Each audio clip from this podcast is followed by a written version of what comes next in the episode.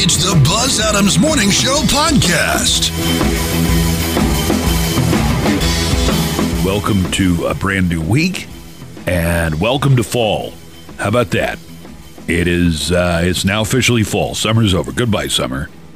We got a lot to uh, talk about on the show today, including today's Monday Mount Rushmore, which we'll get to in just a second. Uh, also, a beloved horror icon has passed away. So we get that one on the way.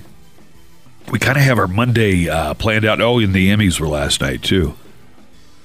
Let's uh, take turns, go around the room, and talk about what we're working on today.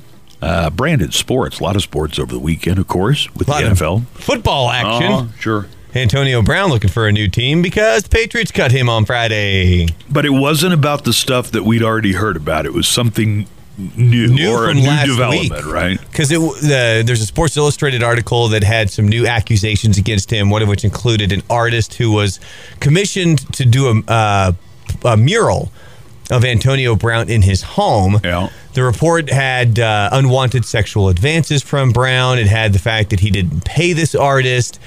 And Antonio Brown chose to send some pretty nasty uh, text messages last week to this person. The Patriots saw those messages and they're like, yeah, we're done.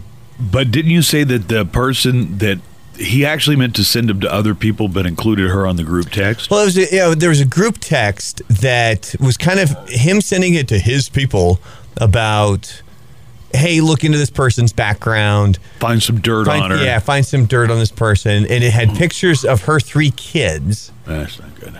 Uh, and she was on the text. So there you go. Uh, is Antonio Brown maybe not the brightest uh, bulb? I got a feeling that there's uh, a couple of screws loose upstairs. All right.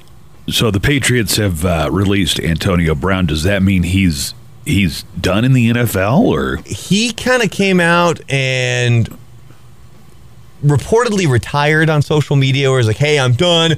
I misunderstood. I can't believe that any, you know, just that, that whole woe is me. I'm not the problem attitude when it's like, dude, you're clearly the problem. think about all the machinations that went into getting himself uh, re- released by the Raiders so that he could get his dream gig, which is playing for the Patriots. Mm-hmm. And he went through all that and. At the end of it, how many games did he end up actually playing for for the Patriots? One. One game. It was the one game in Miami. And he had a decent game. And the thing is, apparently the Patriots were willing to kind of ride this thing out had he not sent those text messages last week. All right. Uh, Lisa, news headlines. What do we got coming up in the news today?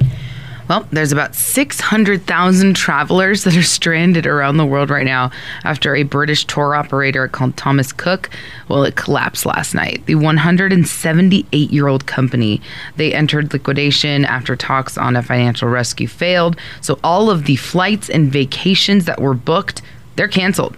So you have 600,000 travelers all over the world now that are stranded. And the British government, though, at least, is working to bring many of them home to the UK. But uh, there's a lot of people there. Uh, from, this was a 178 year old company. Yes. So this wasn't some fly by night or internet startup. or it's like a budget, you know, Yeah. uh, tour So no, this is a, a this was an older company, but yeah, they say about six hundred thousand travelers all over the world right now are dealing with this, uh, and they're trying to find some way to get back home any way that they can.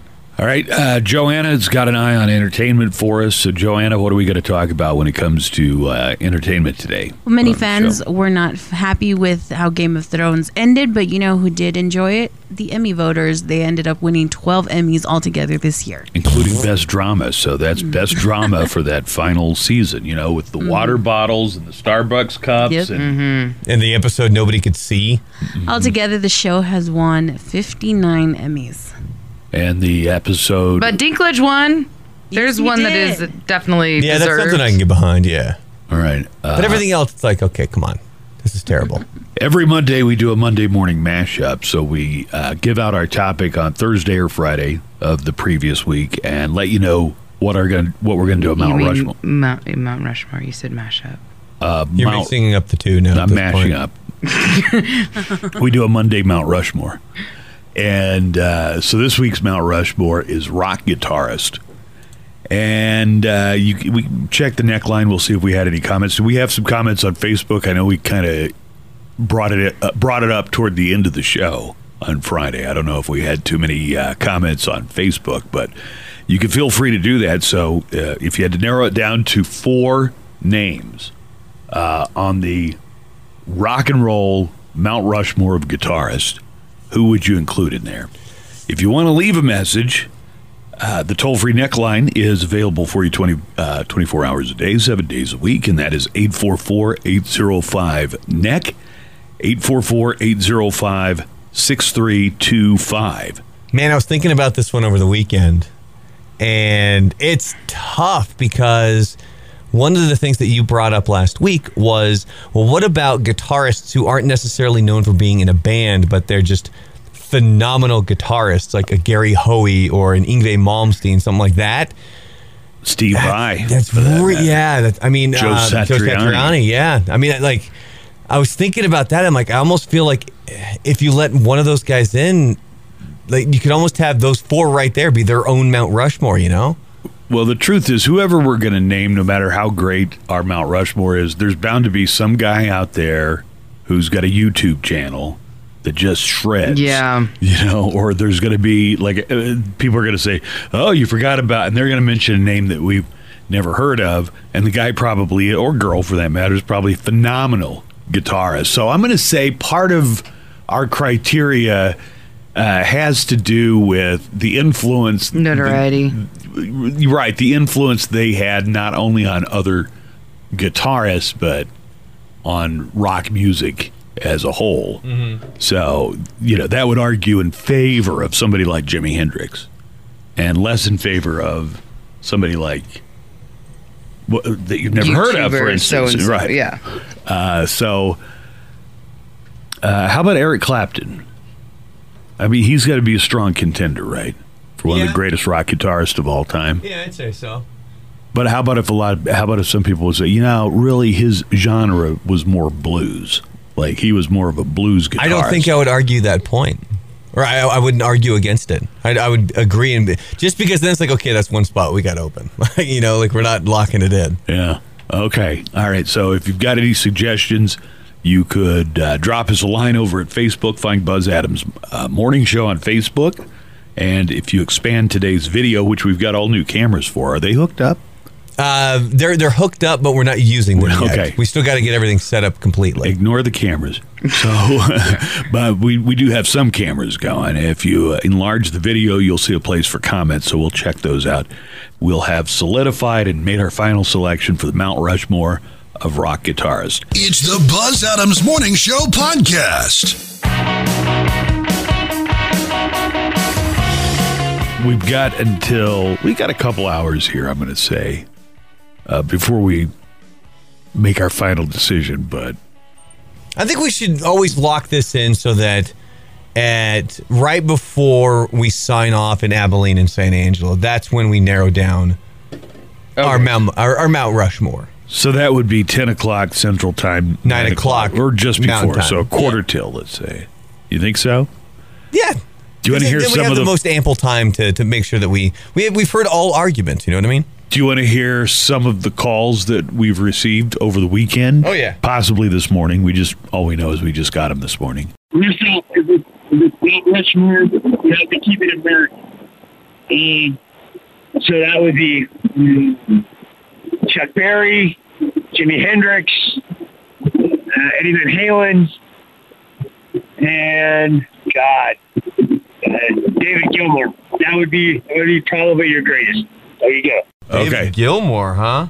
Well, Chuck Berry, I mean, that is a strong, strong suggestion. I mean, do you realize how much Chuck Berry was ripped off by, by all the bands, not only of the 50s and 60s, but on through the 70s and the 80s? There were a lot of songs that would come out um, that were just basically reworkings of Chuck Berry songs and riffs. Beginning, does he kind of say like you got to keep it American? I, honestly, it sounded like somebody speaking in tongues. At That the would be beginning. tough keeping it American if he's putting uh, David Gilmour in there too. I think he's from that's true. England. Yeah, you know, I had not mentioned this, but Chuck Berry Did you ever read or or do you know any of the details of like Chuck Berry's private life? No. Seen the video. Have you seen the video? Very disturbing. Chuck Berry was into some very unorthodox stuff when it came to making love Relations. with a woman.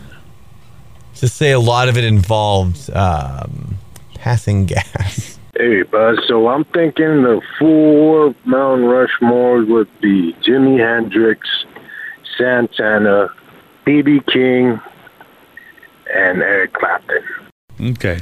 Didn't we say BB King to not not necessarily rock? Yeah, y'all vetoed him on Friday from me. Okay, BB King was was a was great at what he did, which were playing individual blues notes. As far as being like an all around guitarist, though, that was not BB King.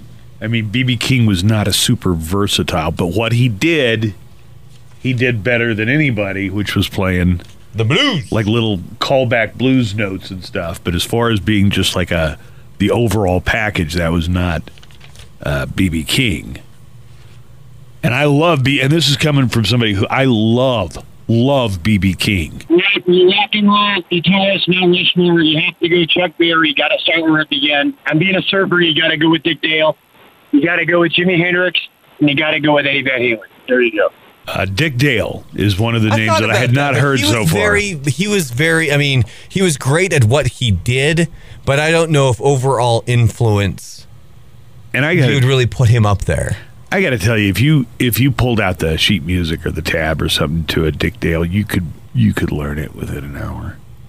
I mean, if you were a semi proficient, like if you were an intermediate guitarist, you could learn to play the Dick Dale stuff pretty quickly. Which is not. I know that sounds like a knock against Dick Dale, but it's you didn't have to have a you didn't have to have virtuoso skill to play something by Dick Dale. Who were the other two? Uh, the other two were ones we mentioned. Jimi Hendrix and Eddie Van Halen. oh yeah, Yeah. Yeah, every everybody who picked up a guitar in the '80s was definitely trying to do the things and usually failing to do the things that Eddie Van Halen had done on guitar. You know, so you think of any guitarist who kind of picked it up after Van Halen was a Right. thing, and they were definitely emulating um, Eddie Van Halen. I think that is a strong, strong candidate. Yeah, we got a couple of uh, Eddie Van Halen votes in the Facebook chat. I think what you know how it was kind of obvious um, when we were going with the uh, Mount Rushmore last week. We were talking about potheads, and there was a couple up there. Were like, well, yeah, I mean that's pretty obvious. Like Chong, Tommy Chong was going to make it no matter what. You think Eddie Van Halen is in that in He's, that category? he's getting close, but I would actually say Jimi Hendrix. Yeah, I was say is Hendrix. hands down. Yeah, yeah, I, I'm willing to say that, and I I've been can let me stew on it for a little bit, but I'm I'm almost there for uh, Chuck Berry, which is not to say like people can play Chuck Berry, but licks, it's just the influence. but that he made it up. That's the thing. See, like if I were to sit down and try to play Van Van Halen, it would be a disaster because I just I, I can't do it. I could play Chuck Berry, but Chuck Berry did it first, and everybody copied him. I, a lot of Beach Boys songs are just they should be covers of Chuck Berry songs. Some of them. Uh, all right, so we'll continue to take suggestions. You can leave a message on the neckline. We'll check that a couple more times this morning before we decide on our Mount Rushmore. And uh, the neckline number is 844 805 NECK. That's 844 805 6325. As far as, like, if somebody wants to call in, especially when we get close to the end, you know, if somebody, say we've got it narrowed down to eight. and we're you want to give a strong yeah, debate. you want to give a strong Yeah. defense of why somebody should be on there. Uh, we'll take that. It's the Buzz Adams Morning Show podcast. Today is Monday. Monday. today's the first day of fall. Oh, Oh, right. Okay. So that is what today's alternative fact quiz is about. There we go. Falling? Number one. No, just fall. Buzz Oh, knows okay. a lot Autumn- about autumn, falling. if you will. Oh, okay. This is true. That would have been right up his alley. He would have gone five for five.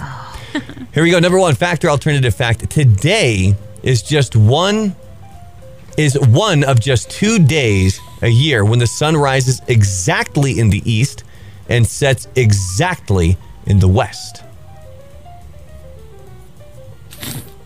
I don't know. Is that, is that what it means? Solid answer. Somebody help me out. is that Solid what it means? answer. All I know is the other day I was driving on Thursday. I was driving down Montana Street, and it like at a certain time that sun is like glaring Right right, down the road, and like you cannot see what's in front of you. Should I change that- the name of the quiz to fact, alternative fact, or I don't know? I think I should get one. I don't know. Uh, I'll say fact. Uh, Really? Yes, it's basi- it's the, the the sun is exactly over the equator. Is what the equinox equinox means. So on days like today, it's coming exactly from the east and setting exactly in the west. I, I'm not kidding. Driving down Montana, that sun was so aligned with the street that I didn't. I you couldn't tell what color the light was on the stoplight. And you were staring right into the sun, weren't you? Yeah. Well, I had to drive. What was I supposed to do? All right, here we go. Number two, fact or alternative fact. England coined the term fall, but they don't use it much anymore. Okay, so there are a couple of parts of that. First of all, we're to believe that England came up with the term fall. Then on top of that, we've got to believe that they don't really use it. That's a lot. So I'm going to say alternative fact. No, Really? they did. They came up with the term fall back in the 17th century, but now it's mostly an American word. Over in Britain, they actually use the word autumn. now. Autumn. Autumn. Oh, welcome to autumn.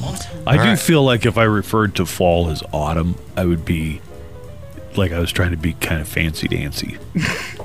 you know what I mean? Yeah. Fancy dancy. All right, here we go. Number three, fact or alternative fact. Fall or autumn is the shortest of the four seasons. Well, let's see. If it's getting started today, it's late September, October, November, and then winter begins in December. Uh, summer started back in June, July, August, September. I'm going to say that summer and fall are both uh, pretty short.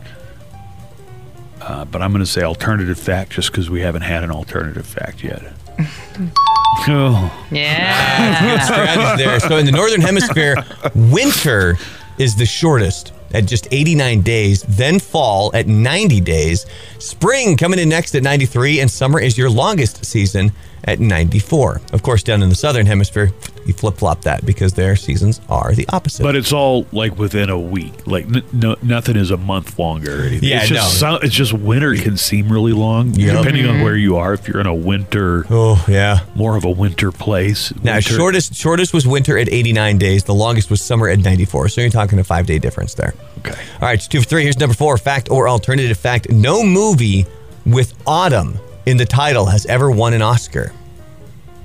No movie with autumn in the title has ever won an Oscar. Uh, no, the the Lion in Autumn won with Peter O'Toole. No, that was Lion in Winter. My bad. Joanna, what do you think? I can't even think of movies that have autumn in the title. Uh, the Hunt for Red Autumn. That would be October. Oh, is that October? My bad.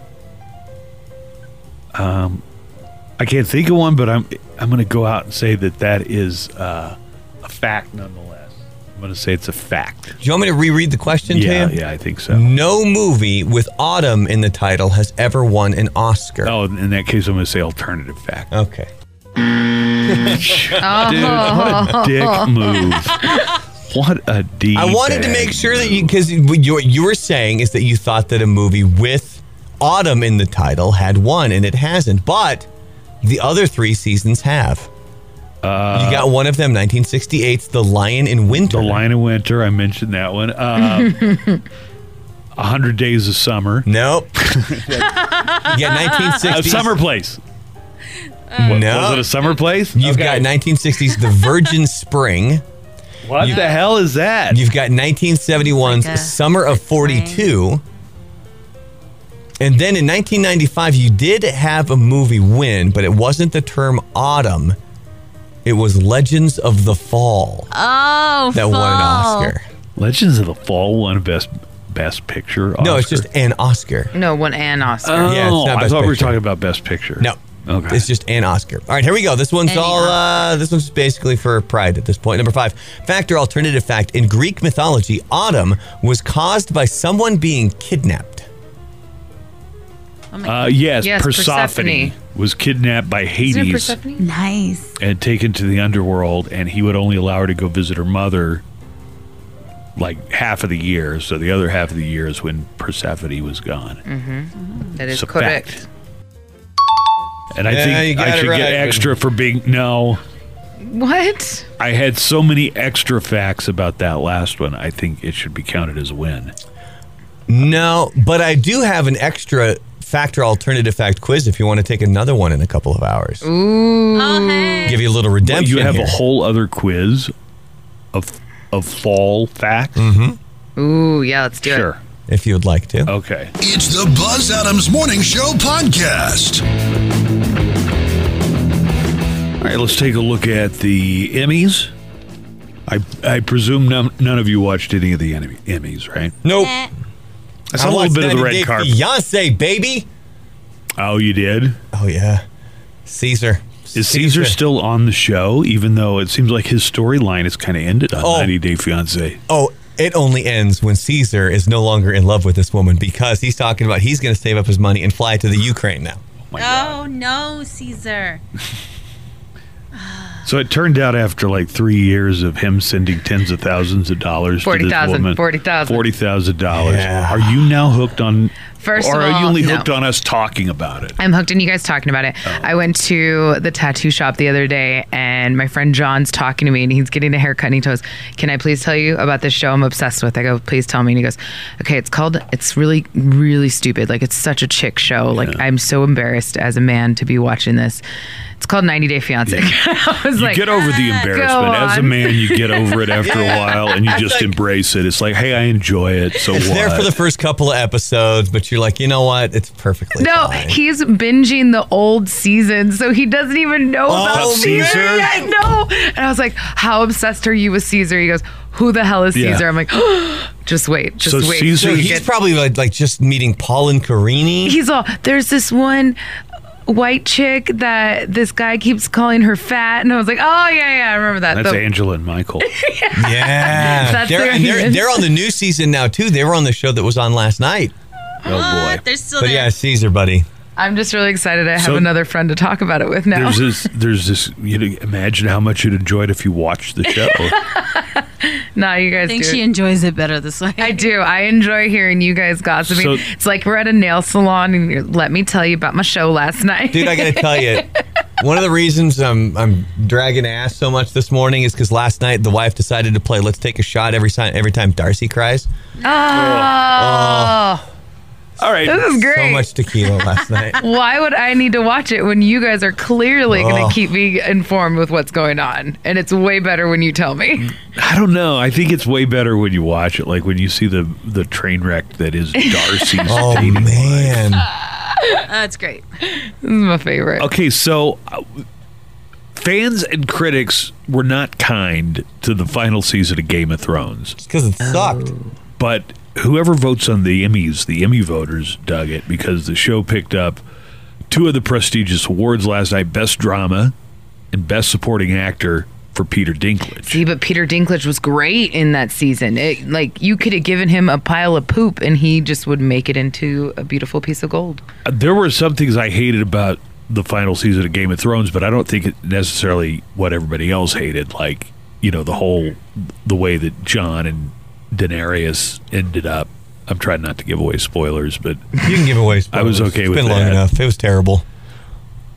Uh, it won 10 trophies at the Creative Arts Emmys last week. So those are the Emmys that nobody cares enough about to watch on TV for a But total you know 12. what? You know what though? Those are the Emmys that it deserved. Those are really the Emmys because that's where you're talking about best cinematography, so the actual shooting. And you have to think, especially like that scene with Dany when she walks out and you just see Drogon's wings open up behind her and the music. That stuff was so great. Yes, the the music director, he was fabulous. So the the creative arts Emmys are the really the categories I think that Game of Thrones did very well on. Um, whoever's in charge of editing did not deserve that award because we still saw that Starbucks cup. And And there was one episode where it was so dark you could not see what was happening, and it was like the big showdown with the with the White Walkers. and that was the, the apparently that was the director's choice. He was the one who really pushed for that. Yeah, I so didn't care for it. yeah, I, I don't think they I deserve that. I'm gonna have to find out what this Amazon series Fleabag is all about. Oh, about for sure, right? Mm-hmm. because it won Best Comedy, and the star slash creator Phoebe Waller Bridge won Best Actress in a Comedy. That they're calling that an upset because Julia Louis Dreyfus was nominated for the final season of Veep. And they it's usually if it's a final season, that will kind of tip the scales. It could. in It's like favor extra of that points. person. It was kind of like when uh, Lord of the Rings finally won an Oscar. Uh, so See, but that doesn't always mean it because look at uh, Emilia Clarke did not win for Daenerys Targaryen for Game of Thrones, and people were kind of shocked by that. does And anybody know anything about Fleabag, like what it's about? No. Please in a bag. um, Amazon also scored big with the marvelous Mrs. Maisel, Alex Borstein, and Tony Shalhoub Oh, won Best Supporting Actress and Actor. That guy's The an Marvelous award machine, man. Remember when Monk was on? That thing won every year. Mm-hmm.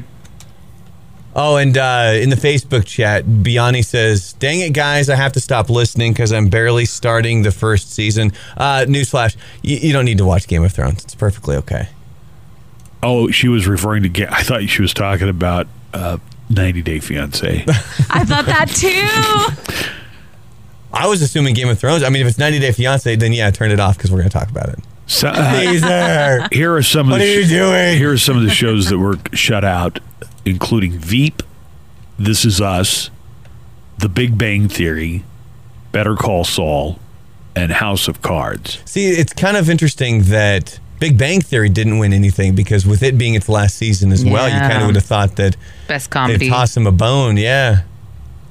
Has that show done well with critics? Well, once again, it's not critics; it's whoever votes on that. Big Bang Theory? Yeah. Oh yeah, they would win a lot for Uh, like of the Yeah. comedy. Emmys? Um, what's his face? Um, Jim Parsons. Jim Parsons, he would win quite frequently, I believe, for Best Supporting Actor. Best actor in a drama series was Billy Porter for Pose. Yes. Yes. Okay, let me know if you know anything about these shows. Oh no, we're to Billy Porter. He is now the first amazing. openly gay man to win that award. Uh, he's also the great man who wore a dress Really? last time. Yes, A gay dude doing good in Hollywood, you don't say. but he's the first uh, openly gay man to win that award. So a lot of people were uh, really celebrating All that. right. Let, just chime in if it's a show that you know about or, or have watched. Uh, best actress in a drama series is Jodie Comer for Killing Eve. I haven't watched that, but my roommate is a big fan of it. I hear such good things about it. yeah. Best supporting actor in a drama series, Peter Dinklage, Game of Thrones. There you go. Uh, best supporting actress in a drama series, Julia Garner for Ozark. Never Which seen one is show. Ozark's great? Is that the one with uh, Jason Bateman? Jason- Jason Bateman? Bateman? It's a great show. best comedy. Oh yeah, yeah, yeah. She she does great in that show. Best comedy series was Fleabag on Amazon. Best actor in a comedy series, Bill Hader in Barry. Yeah. I think he is just about to break out as a major, major star. Oh, like, I love him. you know, like a comedic, but can also sometimes Drama. be serious Serious. actor. No, but he was great in it. Ah, he was so good in that. well, that was a that was kind of a comical Kind character. but you know what I mean? Kind of like a Robin Williams, like that level. A dark of comedy, fame, too, yeah. possibly. Um, let me see. Best limited series went to Chernobyl on HBO. Remember they uh, the Hollywood Reporter article that we won said Mm-hmm. that When they see us. When They See Us would win Best Limited Series. Um, best TV movie went to Bandersnatch, which is an episode of Black Mirror. That was the one where you get to choose your own adventure. Did we really get to choose though? No, because it kind of forces you. It kind of forced you at one point to choose a direction, Also, you're punished if you make the reasonable choice. right? Uh, we've got.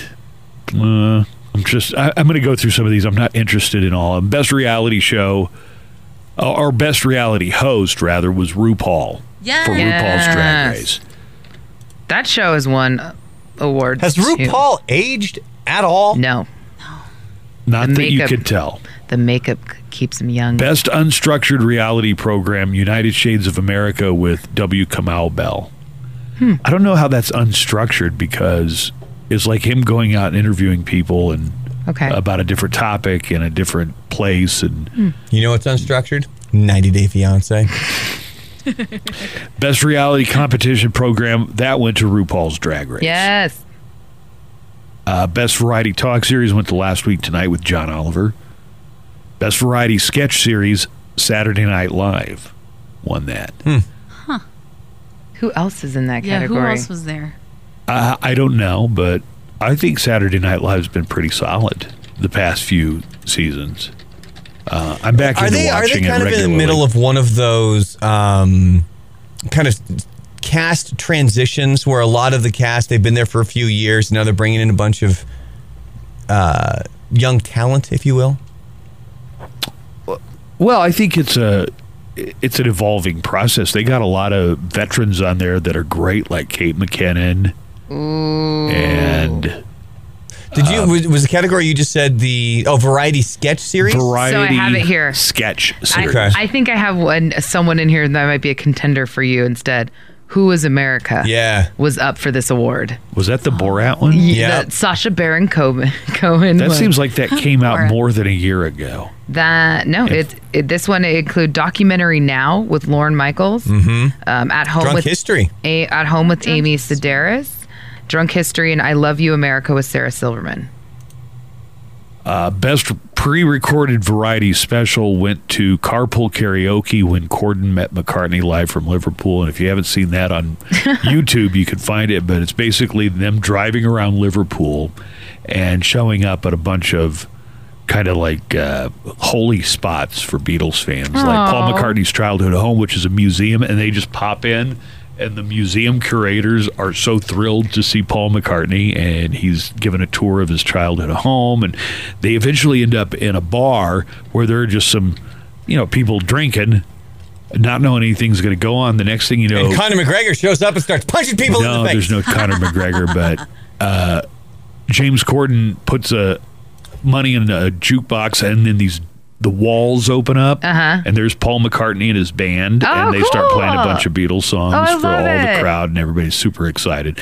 So I'm gonna watch yeah, that. yeah, you can find the whole thing on YouTube. Uh, all right, let's take a break. We'll come back. We've got much more ahead. We'll find out how Alienstock went down.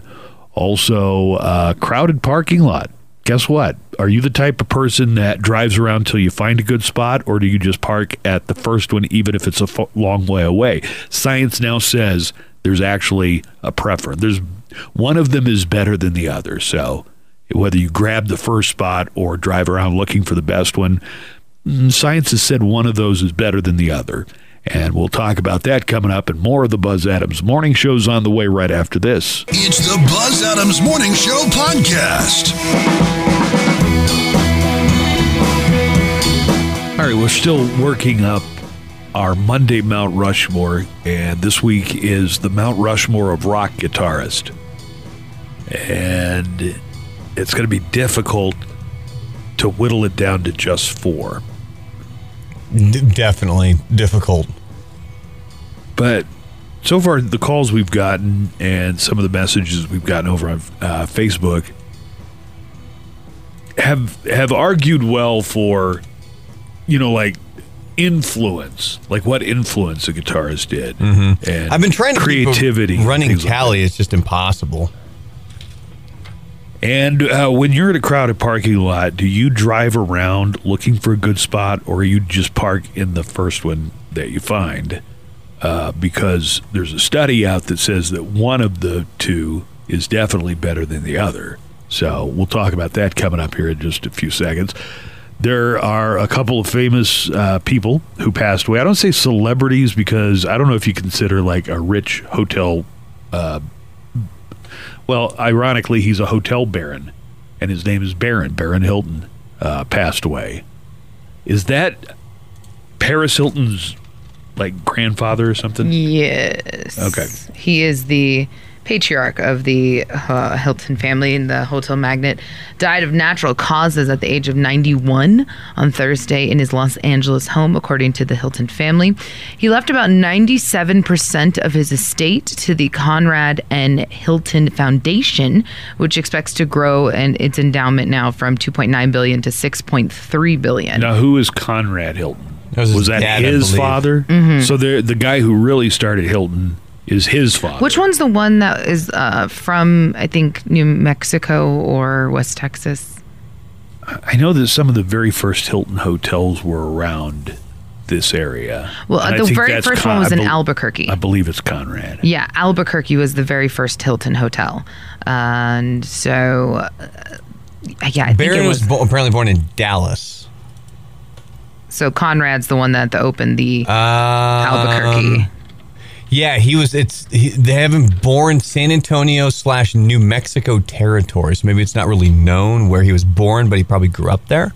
Yeah, Hotel Andaluz in Albuquerque was the first uh, hotel. Well, it had to be somebody older than Barry because he passed away. He was ninety one, and the one hotel down downtown that they say is one of the very first Hilton properties is over hundred years old. So. Mm-hmm. Yeah, in New Mexico, uh, yes, the Hotel Andaluz is the very is the historic landmark, and also um, the first Hilton hotel, apparently. Brandon, I know you were reading about uh, the other celebrity who passed away. Do you want to eulogize Sid Haig, who we found out has uh, passed away? Yeah, man. If you don't know uh, Sid Haig just by name, you probably know Captain Spaulding from Rob Zombie's movies. He passed away at the age of 80. He took a nasty spill about a week ago. He was uh, in the ICU, and the reports were that he was doing well and he was recovering, but apparently those were a little bit premature, and unfortunately, we uh, lost him. How old was on Sid? Saturday, he was 80. Okay. So I say what we all need to do is go get House of a Thousand Corpses, Devil's Rejects, and get some Tootie Bleeping Fruity. Yeah. You'll see him pop up. I mean, he had been acting, although he never really became super famous. I think his most famous role is Captain Spaulding. Oh yeah, But there was a James Bond movie I was watching, and I was like, "Holy crap! Is that Sid Haig?" And I went and looked it up on IMDb, and sure enough, it is. And Diamonds Are Forever. Yeah, he was one of the henchmen. And I didn't know until you you brought it to my attention. He was in George Lucas's very first movie. THX one one three eight. I believe that was George's um, student Stu- film. yeah, like his student uh, graduate project was this one called THX, whatever in the hell it was, and Sid Haig was in it. which is how you got THX as in like the sound system. You know, you got the little robot coming out and he turns the little cow thing over. All right, so the the next in that series is coming out soon. I know that I've seen the previews a couple out. of times. What's the latest one called? Uh, Three from Hell. It's already out. Really? When did it come out? A very limited release. when About it- a when it week came out. ago, maybe two weeks ago. Yeah, but it'll get a wider release eventually. No, it was released No. September 16th, and that's where it is. Where it's it. Where it is. I was gonna say because it, it's released out here. I think it did get a wide release. Is it showing already? Yeah, it's already be- it's already Oh. in our area. Okay, well I better go see it. Well, that was the thing. uh, Like, um, Rob Zombie was on Joe Rogan's podcast. I think it was last week to promote the movie, and they were talking about this one being released. And he even said, "He goes, this one's not a massive release where you're going to show up to a theater and it's on four different theaters. because it's very actually very limited in comparison to most movie releases." Yeah, but his other, I mean, uh, House of a Thousand Corpses got a, uh, you know, a regular size release, and so House did of a Thousand Devil- Corpses did not get a regular. Well, size Devil's release. Rejects then. Devil's Rejects did. Remember, House of a Thousand Corpses was in the works for about three to four years, and it almost didn't get released until I believe Lionsgate came in and got the rights to it to finally release it because Universal told him no. Like they they, they screened it, and he said that uh, one of the executives told him, "Hey, we need to meet tomorrow." And that's when Rob was like, "Oh crap, where's this thing going?" So the next day he met with the executive, and they're like, "We're not releasing this movie. You know, I'm sorry." So it sat on the shelf for like two years.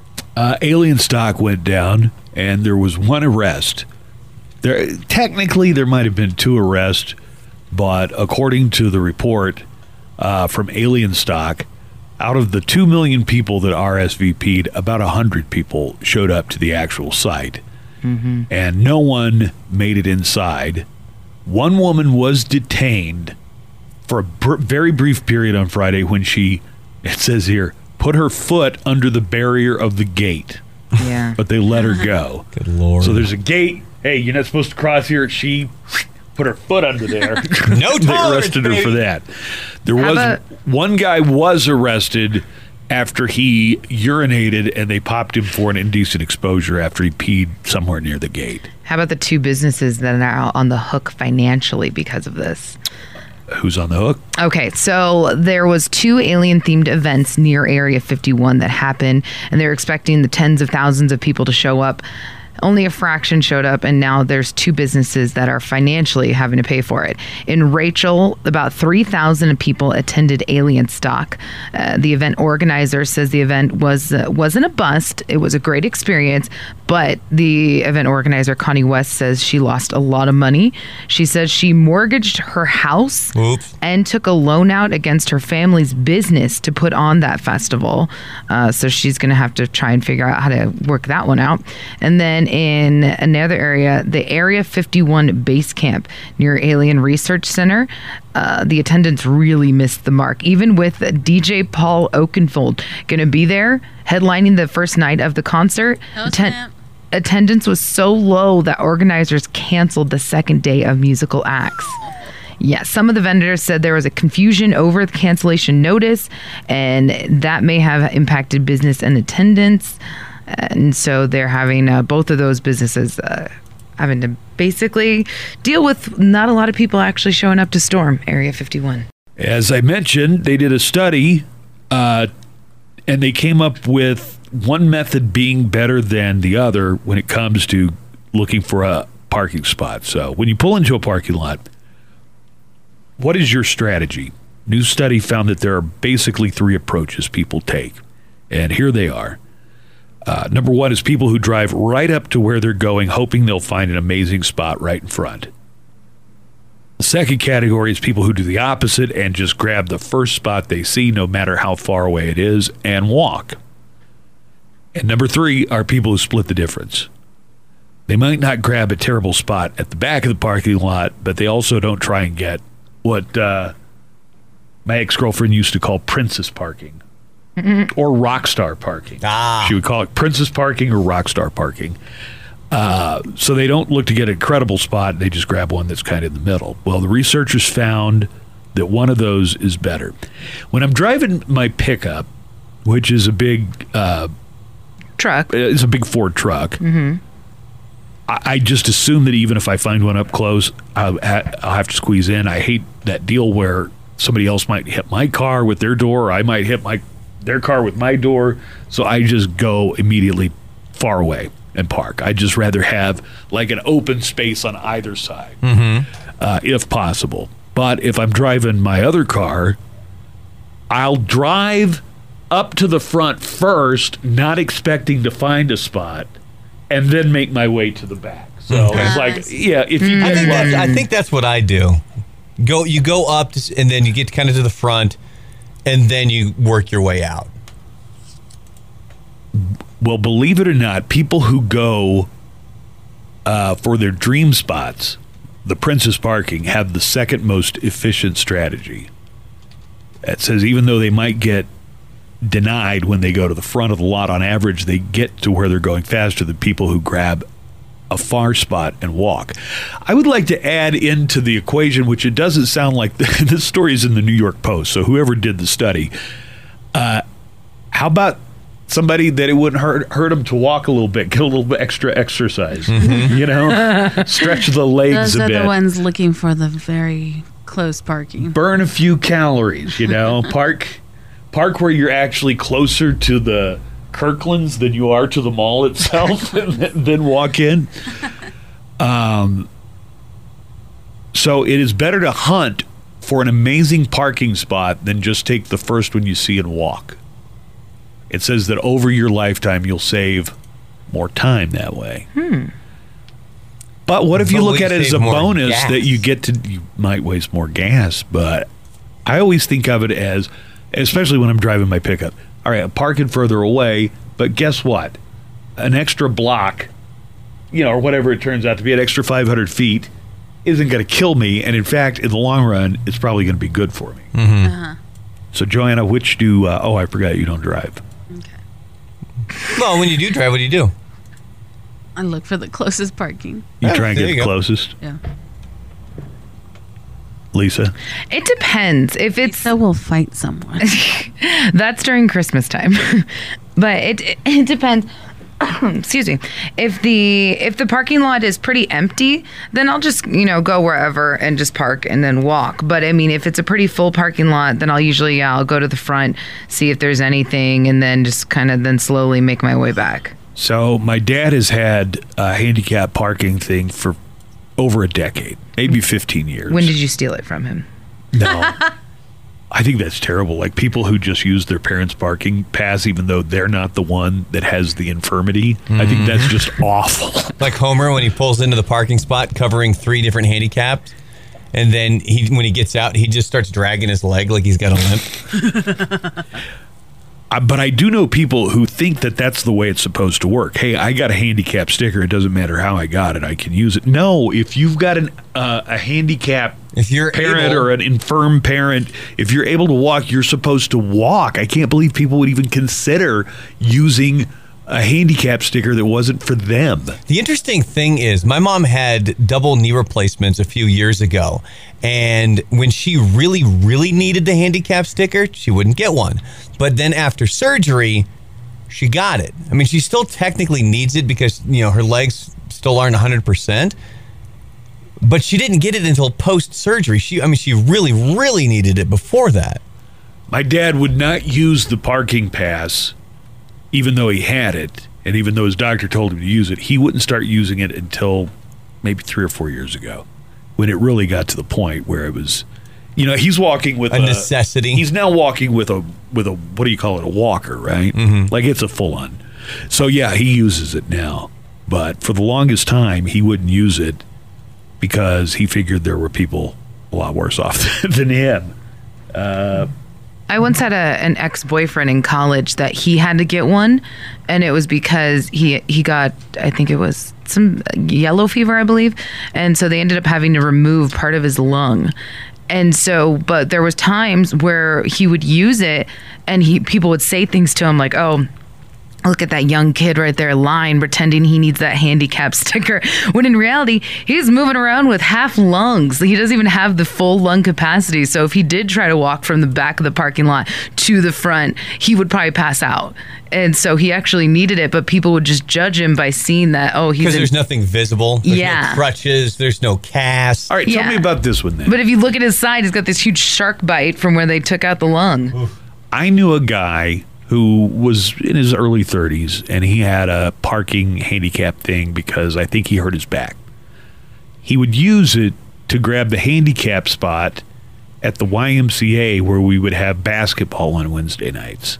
So he'd be inside playing basketball. My attitude was if you can play basketball for an hour and a half or two hours, You don't need a handicap. you don't need a handicap spot, right? Yeah. I- am I saying anything politically incorrect here? Did No, you I tell him that? Did you say it to his face? Yeah. Like, hey, buddy. Yeah, I think I did. It's like, hey, we've been running full court for uh-huh. 90 minutes. You really got to park in the first row? Just, yeah, I got a handicap sticker. Hurt my back. And I'm like, okay. Oh, all right. like I'm not going to get let you call your own fouls because you're a liar. It's the Buzz Adams Morning Show podcast.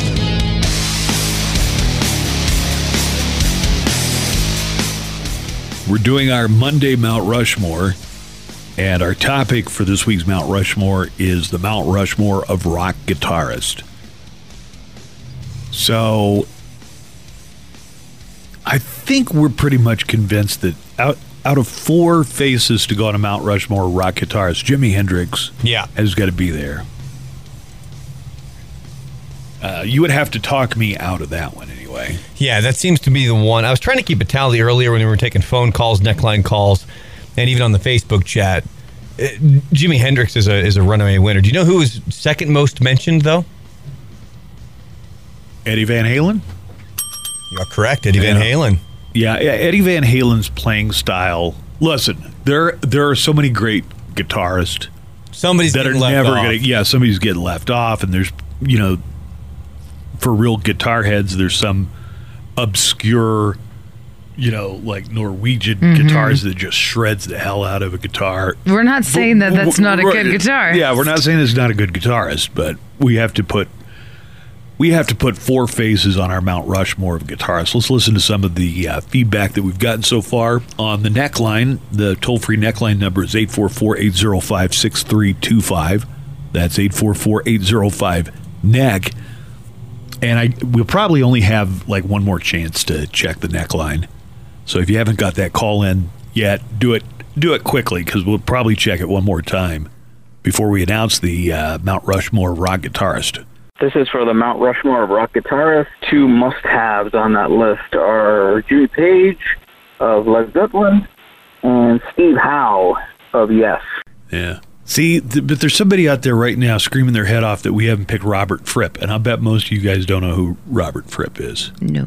Who is he it? was the guitarist of King Crimson and just like a very innovative and very technically proficient guitarist. I mean, that's one that people, you know, a lot of people mention him as one of the great guitarists, but I don't know if he makes the list just because. You know, when they when they put up the Mount Rushmore, they put up uh, presidents that everybody knew of. yeah. it's not exactly a good comparison, but Jimmy Page um, is a great guitarist. I mean, there's no doubt about it. That Jimmy Page is one of the one of the great rock guitarists, and he was influential. You know, uh, you can hear a lot of his influence in guitarists that came after him. All right, let's uh, hear a couple more of our neckline calls here. Um, was that wasn't the first time we've heard Jimmy Page mentioned though. I don't know. That might have been the first time it's been mentioned on air, but I do know in the Facebook chat, Jimmy Page's name has been brought up. I don't know if you guys know have ever heard of Terry Kath, but Terry Kath was the original guitarist for Chicago, and Chicago was you know became less of a guitar oriented band mm-hmm. in the seventies and eighties. But when they got started in the sixties, like Terry Kath was no like people would say that he was better than Hendrix, and one of the people who said that was Jimi Hendrix. Jimi Hendrix said the Chicago guitarist was better was better at playing the guitar than he was. None of these are bad. I haven't heard any bad suggestions so far. Like all of these have been very, very credible uh, suggestions. It's just going to be difficult to narrow it down to four. if if you were going to put somebody up there like the George Washington, like the George Washington of rock guitar, that might have to be Chuck Berry because his licks that he he came up with, like nobody had done those before, and other bands did those same licks for the next four or five decades. I mean, you can hear music Yeah. that came out like the Beach Boys. Some of their stuff are. dir- dir- I think there are some bands that have had to give Chuck Berry a writing critic, uh, writing credit because they use that. They use that, and it's just you know such a ripoff of Chuck Berry, and you've heard it through all the decades that rock has been around. So I think like Chuck Berry might be on there as kind of like the father of his country, his the George Washington of rock guitar. Hey, bud. So I'm thinking the four Mount Rushmore would be Jimi Hendrix, Santana, B.B. King, and Eric Clapton. All right.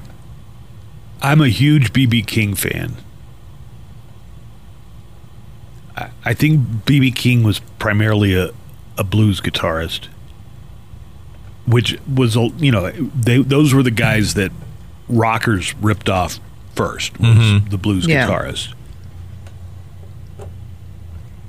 Also, uh, BB King was really good at at playing blues and improvising the blues notes, but he wasn't a he wasn't an all around guitarist. There's a famous scene in Rattle and Hum where they're about to play uh, the song that BB King does with U2. Okay. You remember when Love Comes Down? And they're talking about what they're going to do, and BB King tells the Edge, "You're going to have to play the chords because I don't know any chords." he actually says that in the documentary. I'm gonna tag you in. I'm not saying any of this is a swipe against BB King. BB King is one of the all-time greats. Uh, let's hear another suggestion or two. Right, Rock, rock and roll guitarist Mount Rushmore. You have to go Chuck Berry. You got to start where it began. I'm being a surfer. You got to go with Dick Dale. You got to go with Jimi Hendrix, and you got to go with Eddie Van Halen. There you go. If you want weird fetishes, man, Chuck Berry's on that. Mount Rushmore. The the Mount Rushmore of weird bedroom practices. Yeah. I'll write that Don't- down for later. No, guys. don't look it up if you don't want to know. Yeah, at least don't do it at work. You'll get flagged. By the way, Oh, okay. that that video that you said you've seen, the Chuck Berry video, it cuts off before it gets really disgusting. the thing you've seen is like not the full not the full video. It's not the full Chuck. So, uh-uh. where'd you find it? I've only heard hmm. people hmm. dis- who have hmm. seen the full thing Oh. describe it. I have not seen the full thing. I've seen the same thing Brandon's seen. Oh. Let's just say it gets a lot earthier as it goes on. This is Chad Wright from Throckmorton, Texas. I think you really ought to consider Alex Lifeson for his creativity. Thank you. Yeah, Alex Lifeson's a great, great guitarist, and some of the most famous guitar intros are from Rush songs. Uh, I've seen some, some that have been put in here for, uh, like Randy Rhoads. I think I've seen a couple of those in Seen a lot of Randy Rhoads. Uh, David Gilmour getting a lot of love in the Facebook chat as well. Santana, another one. Um, who else did I see? Stevie Ray Vaughan get mentioned a lot. I think the only one that we've really narrowed down to this point that's definitely got to be in is Jimi Hendrix. And I'd be leaning towards I'm definitely leaning- Eddie Van I'm Halen as leaning well. toward Eddie Van Halen. Uh, Manny, hi Manny. How are you doing? Hey Manny, we got about thirty minutes to Great. we finalize this. So who, who, who do you want to pitch for? Uh, you guys forgot an old favorite, Randy Rhoads. I w in fact, we just meant we must have just mentioned. Yeah, we said Randy it- we Rhoads. said it when you were We've got a lot of Right as lot we of got you on the phone. suggestions for Randy Yeah, I Rhoads. Yeah. got Randy Rhoads, Eric Clapton, Joe Satriani, and uh, Eric Johnson. Eric Johnson's great. I mean, these are all virtuoso guitarists. Yeah, you know, I mean, I guess everybody's going to have their own opinion, but I mean, I guess it's all by different taste, also too. Right. It's very true. All right. Thanks, Cool. Thank you. Appreciate it. See, I think if you were to pick a series of guitars, which by the way, somebody find out what kind of uh, line he was using because that call was crystal flipping clear. Buddy. Yeah. And the other ones have been a little hit or miss. A miss. little hit or miss. Yeah. But uh, if you were to Maybe have, we're getting bleed over from that Mexican deal that was screwing with the emergency services. Did you read about that? no, There was something, and it was it was messing up like the police. Uh, the scanner, yeah, well, the or like the police band. their police band, yeah, the radio they were Huh. using and stuff. Like if we were to do a Mount Rushmore of guitarists that were they're they're they're known as almost guitar soloists. Gary Hoey, Yngwie Malmsteen, um, Eric Johnson, for sure. uh, Joe Satriani, Satriani. Steve Vai, like guys who were involved in other projects. But I mean, those guys are known as that. That could almost be a completely different discussion.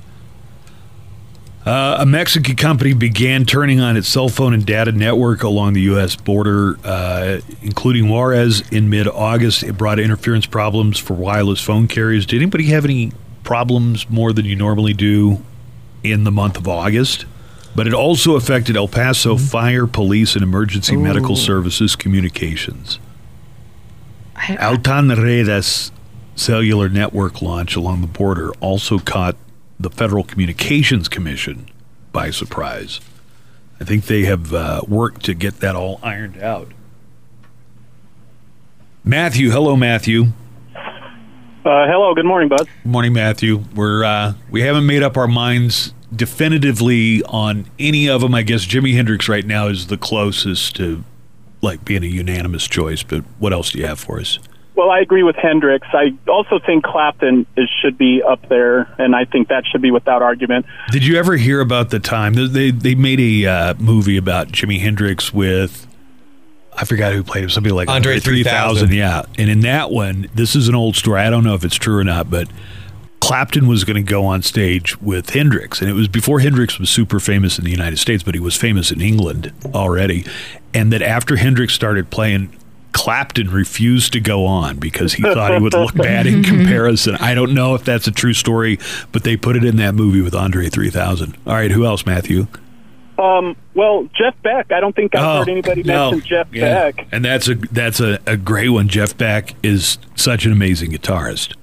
and maybe one of the modernists. I, you know, I know like people have talked about Randy Rhoads and Eddie Van Halen as being like currently influential, but what about Dimebag Darrell? I think Yeah. he influenced a whole generation of guitarists too.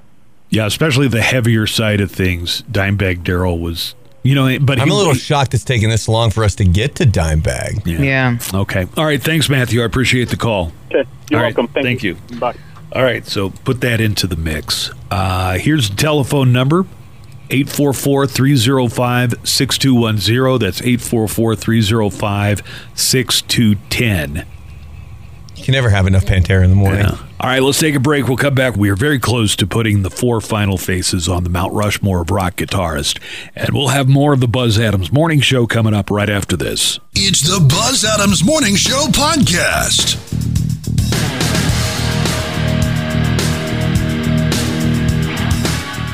We never got that update about the uh, thoroughbred white girl who, who said that she shouldn't get a DUI because she made really good grades in high school, even though she was in her 30s. And, uh, well, described herself as a thoroughbred white girl. We're going to get to rock news here in just a few minutes, but we. Uh, this is going to be tough getting the final four for our Mount Rushmore of rock guitarists. So we're, people are calling in, uh, putting in last minute arguments, which, uh, believe me, we do not have our minds totally made up. No, th- this is this one's wide open. I think other than Jimi Hendrix and possibly Eddie Van Halen. Yeah, those are my two.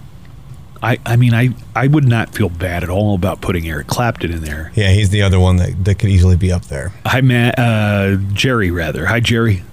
Hi, how you doing? Doing good. Jerry, who should be on the Mount Rushmore of rock guitarist? Uh, for sure, Jimi Hendrix. That that's that's a no-brainer. But um, I don't know. I saw Stevie Ray Vaughan at the Balloon Fest. He was pretty awesome. Stevie Uh, Ray's great. I mean, Yeah.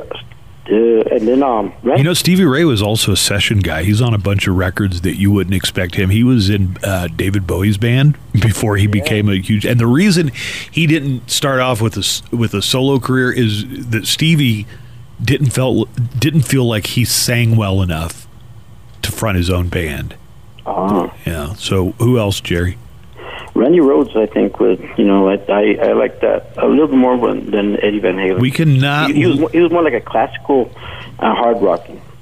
It was it was, uh, it was poetic. So you're saying if we had to pick out somebody kind of from that that generation, and it came down between Randy Rhoads and Eddie Van Halen, your your vote would go with Randy Rhoads. Yeah, I mean, I like them both. Uh, you know, there's, no gotcha. argument. It, they're both good. I mean, I wouldn't, I wouldn't, I wouldn't uh, feel bad whoever goes up there. Um, yeah, but I, I would go more with Randy Rhoads. I'm so you know your your your name on the screen, Jerry, reminds me. I'm surprised we haven't had more people saying Jerry Garcia. I know some people are real big fans of Jerry Garcia. Okay, thanks, Jerry. I appreciate the call. Take All care, right, we'll see you. Notice nobody said Angus, and I think you get the idea that you know their stuff is pretty simple, Mm-hmm. but I mean, he's great for what he does. I don't know that that thunderstruck Yeah, intro that's good, man. made me reconsider Angus Young as a guitarist altogether. Although I, I'm not proficient enough to play that, but people who are better than me say it's not as hard as you think it is. like you think it's insanely difficult, they Mhm. say it's not. Not but much. It's, you know, but for me, it's so it's so out of reach. Uh, let's go with John. Hi, John. We're trying to do this impossible task of getting the Mount Rushmore of rock guitarist. Who do you want to recommend? Uh, morning, Buzz. Um, who I would recommend, and you know, been pondering this. Um, one would definitely have to be Randy Rhoads. Um, another one would be uh, Cliff Burton. Uh, the other one would be, uh, you know, of course, Dimebag. And the last one would be uh, Lemmy from Motorhead. Um, you know, all influential guitarists, and influential musicians. You know, uh, you know, passed you know passed away, and have given great influences, you know, just with their music alone and just their creativity on, you know, on rock, on their metal music. Was was Lemmy an especially technical guitarist?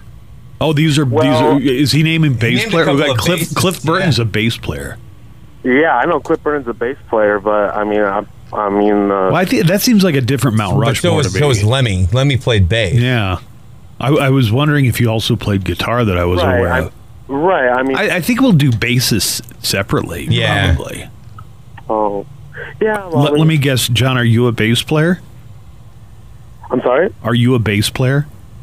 No, I'm a Oh. guitarist. It's just the thing is, is you know, uh, I, I saw Motorhead open up for Judas Priest when they came here with both uh, them and Testament um, a long time ago, and you know, uh, I put uh, I put Lemmy up there because you know I, I've I've been to one of the one of his shows, and uh, it's just uh, it sounded sounded amazing. It sounded like heaven to me. You know, just ha- Okay. It was. It would be like if we were making a list of the best football quarterbacks, and we put Michael Jordan on there. Though. All right. Oh, wow. Thanks, John. Yeah, All definitely. right. Appreciate the call. Right. You know- we you we know- might do bassist another yeah, another bassist time. would be separate, and in there you would put guys like Geddy Lee or you know, obviously Les Claypool. Uh, Matt, hello. Hello. All Hey, right, Matt. I got two. I got two for you, bud. All right, go ahead. So the first one's kind of in the background. Um, I think he can play just about anything, and he's taught some of the great guitarists, and that'd be Joe Satriani. Yeah, Joe Satriani is a guitar god to other guitar gods. There's no doubt about it. He kind of hangs in the background, but he does his own albums, and they're they're pretty mixed up. And so that's the that's the first one. The second one, um, it's kind of uh, up in the air because he sticks to one style, but that would be uh, that would be Dave Mustaine. I think he had a big influence on the earlier Metallica. And then you take in the fact that he still does a lot of the lead work and vocals at the same time, which is a very, very difficult. Most most people don't attempt that. Okay. Any so that's my second one. okay, so those are the two that you've got. Are, are there any other ones, Matt? No, that's it. Okay. All right. Thanks, Matt. I appreciate it. I appreciate it. Okay. We'll see you. You know who's getting a lot more love than I anticipated? Carlos Santana. David Gilmour. He's getting a lot of love from people, especially in the Facebook chat. Anybody mention Robert Fripp yet? I don't believe so. Is that just me? Just you. Okay. Uh, did anybody say Jim, Jimmy Page? Yeah, we've got Yeah, a we've lot. got a lot of Jimmy Page. We got a lot uh, for Jimmy Page. All right. Well, be thinking about it. We don't have long now. We've got a ten minutes, so I've got my two that I would I would really go to the mat for, and we've we've already talked about both of those. So uh, we got to, but we got to finalize it here before the show's over. Mm-hmm. Uh, let me get in a few more, just a couple more pitches here for the Mount Rushmore of rock guitarist. How about Rory Gallagher for the, you know, the four dudes on the mountain? Oh, it's the I thought you guys would like that one. That's the best. How about Rory Gallagher for the, you know, the four dudes on the mountain? Rory, R O R Y Gallagher. okay. Thank you. Okay. I thought you guys would like that one. The four dudes on the mountain. I need to listen. All right. As far as I can tell, Rob, uh, Rory Gallagher's a pretty good guitarist. Hey, for the rock and roll Mount Rushmore, you can't forget Robert Johnson there. He's the one who started it all. Yep. Do not forget old Robert Johnson. No, in fact, we even talked about are we going to include like Robert Johnson, who was uh, a blues artist who, who died like at 27. So he was also like the very first 27 Club Oh. person, but he died in the 30s. And they only have, I forget how many songs, but a certain number of songs. It was the plot of a Ralph Macchio movie. Um, but did we decide we were going to do that? It's like I think- rock as a genre Mhm. never was not even around until the earliest you could say is like 1954. So do we count something that was recorded 20 years before rock ever existed? Yeah. Uh, and what did we decide? No. I mean, that was hugely influential. Uh, even on people like Chuck Berry. Yeah, but you know, damn it, we got to put our foot down. Otherwise, we're going to end up like the Rock and Roll Hall of Fame, where we got Janet Jackson. You can't deny the influence, but I think if we expand outwards too far, it's going to become too cumbersome to even try and figure it out. I, I can tell you right now, the two like uh, a Mount Rushmore of rock guitarists that I've got that absolutely have to be there are Jimi Hendrix, yep, and Chuck Berry. Just because so many people copied Chuck Berry. In fact, there were people who covered, who copied people not knowing they were copying Chuck Berry because they were copying people who had copied Chuck Berry. Mm-hmm. Like he- but he was hugely, hugely influ- influential for sure. So, um, based on our voting and like listener input, was there anybody that just like really blew it away? Eddie Van Halen. Eddie Van Halen got more votes from our from our Mhm. listeners. than anybody Definitely else. way up there, man. Uh, I I would not.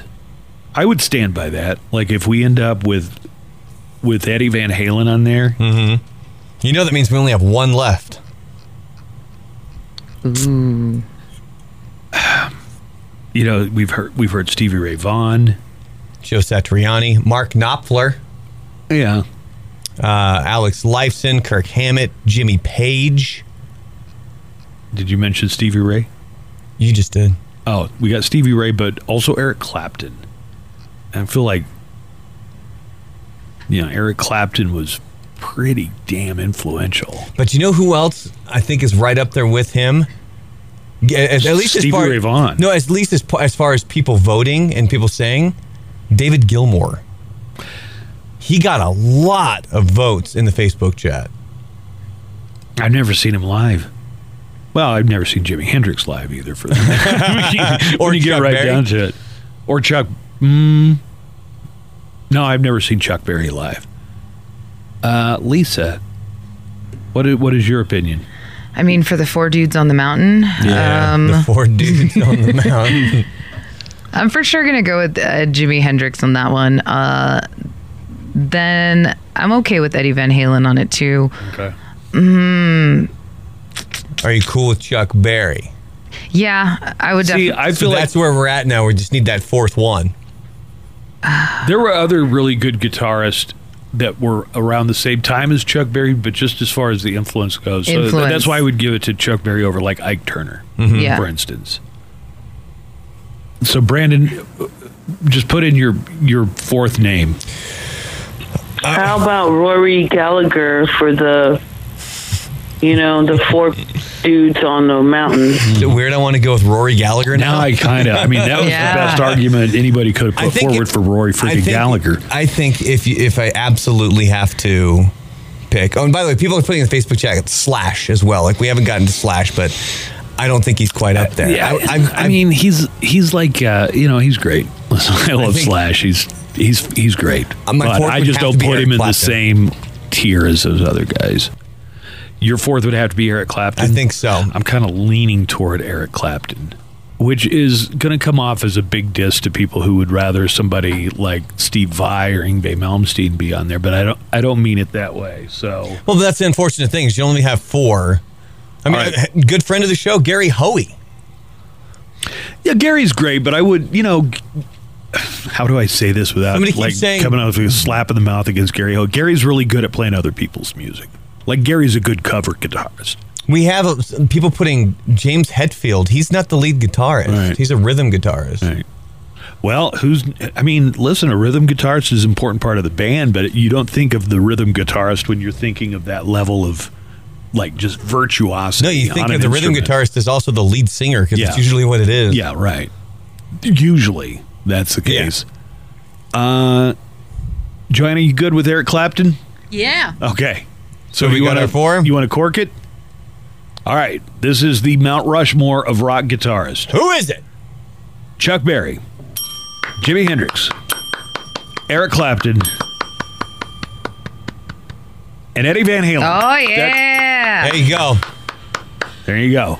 That is the four now- dudes on the mountain. It is literally etched in stone. That's the Mount Rushmore of rock guitarists. I love it. It's the Buzz Adams Morning Show podcast. They've announced some of the guests for El Paso Comic Con, which is going to be in April at the El Paso Convention Center. And I can summarize this for you right now. It's a bunch of people that I don't know and William Shatner. William Shatner's a big deal, though. You- Yeah. That's a huge deal. I Would think you go stand in line for that? I would stand in a line.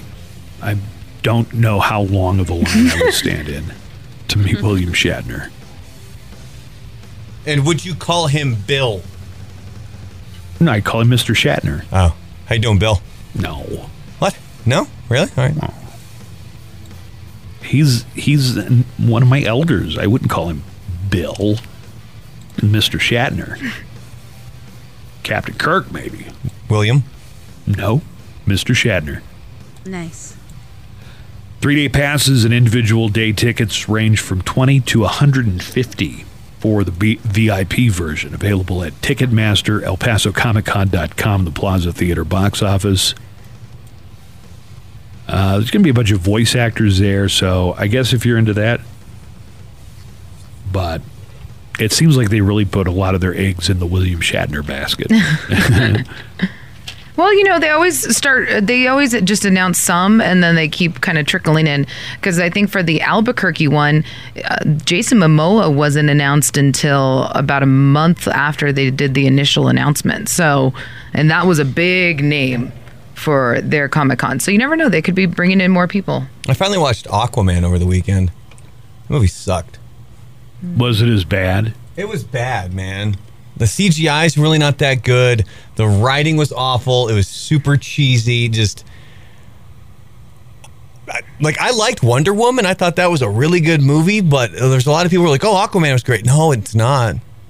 If you're really thinking good about there being a last minute announcement that Jason Momoa is going to be at the El Paso Mhm. Comic Con, I would not hold my breath on anything like that. Who were the other people announced? Amber Lee Connors, who started voice acting in 2007 and voices characters in video games. I mean, I'm sure she's lovely, but who cares? Am I right? They're not even games that I've ever heard of. No Star Wars Battlefront, huh? No. Hey, when is that uh, TwitchCon? Oh, yeah. Is it next weekend? Friday, Friday and Saturday. Oh, I think with Wait, William, Mick Foley's going to be there. what at TwitchCon? No, at El Paso Comic Con. Uh, they don't have him in in the version. They always have like a wrestler or two. Like the last last year's, they had uh, oh the Jake the Snake Roberts. Mm-hmm. Was drawing a blank there. Yeah, they've got him. lis- Man, that'd be great to meet him, huh? Christopher Cactus Jack, Christopher Wehkamp is going to be there. Mankind, Dude Love. He was a voice talent in Tokyo Ghoul and Attack on Titan.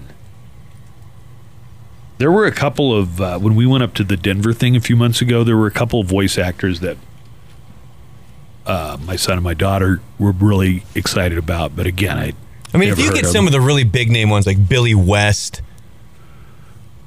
or John DiMaggio, guys like that, who, I mean, Billy West, he's voiced characters that you've definitely, I mean, he's Fry on Futurama. He's one of the M&Ms. He also did most of the Looney Tunes voices that Mel Blanc used to do. Like he took over doing a lot of those voices. Yeah, Billy West, sure. He would be one that would I would be super excited for. Kevin Conroy would be one I would be really, really excited for as well. I think when when you think of any kind of Comic Con or a sci-fi con, uh, William Shatner is number one because that was one of the first things they did were Star Trek conventions where it was all about Star Trek. Remember the old Simpsons episode with the Bi-Mon Sci-Fi Con? Because Mm-hmm. it was the bi-monthly science fiction convention. I remember I remember a Comic Con. The first time I'd ever heard of Comic Con, it was literally people selling comic books, and that was pretty much it. Because it was a comic book Yeah, convention. and it was at the fairgrounds, and it was just a bunch of comic books, and I couldn't have been happier. A bunch of nerds like you. Did you make a lot of friends there? I feel like you would have. No, I'm just there to look through boxes of comic books in mylar wrappers. um, excuse me. I noticed here that you are missing Moon Knight number three. I need Moon Knight number three. I already have two copies of number four. Have I ever told you the first time I saw the comic book guy character? He Yeah, was so you- you much that like he the was guy taking after the one in your town. He was so much like the the, the fat guy with a blob of mayonnaise on his shirt. The shirt only covered about half of his gut, and he was real condescending to kids, us, when we went in.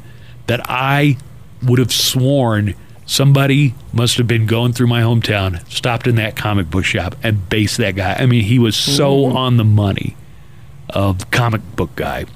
Worst comics ever. Everything like the the un just the general shabbiness of his appearance and the Cheeto stains on his fingers, oh. and Oh. just the way he'd yell at us for if we got anything out. You know, bathroom is for customers only. I'm not You taking this out for you to look at. You have to be. You have to tell me you're considering buying it. Yours sounds like Trump. I don't know what you're talking about. Oh, except ours was like half of it was a comic book store, and then there was a back aisle that was porn. That was our comic book store. Okay. That's awesome.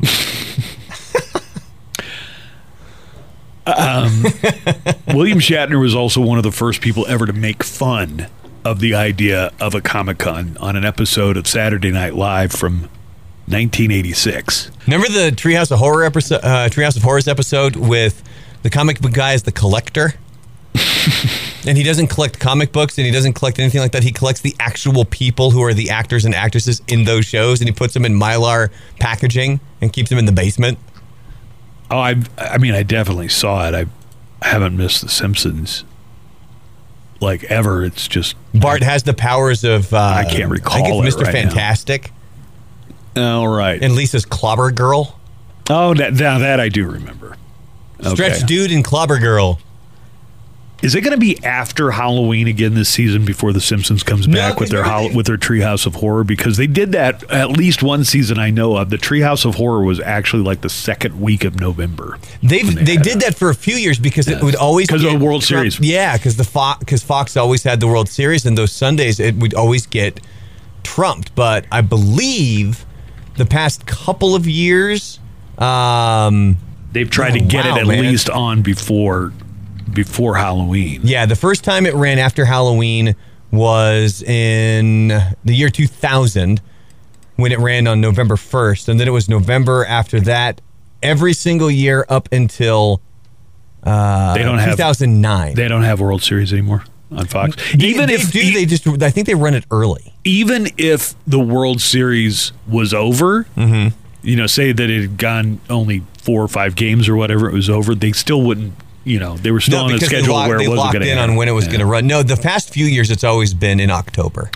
So this year it will run uh, October 20th. Okay, but they Ooh, must. there's a Stranger well, Things parody. Hmm? A Stranger Things parody. What are you saying? That's going to be the Treehouse of Horror That's this year? going to be one of the segments. Yeah, confirmed. That's what Wikipedia says. It's going to be called Danger Things. I I uh, foolishly thought, well, maybe they were running a new Simpsons. Maybe it's the season premiere of The Simpsons, and then I tuned over, and that's why I saw part of the Emmys last night because it was that instead. It's the Buzz Adams Morning Show podcast. Rambo could not beat Downton Abbey at the box office.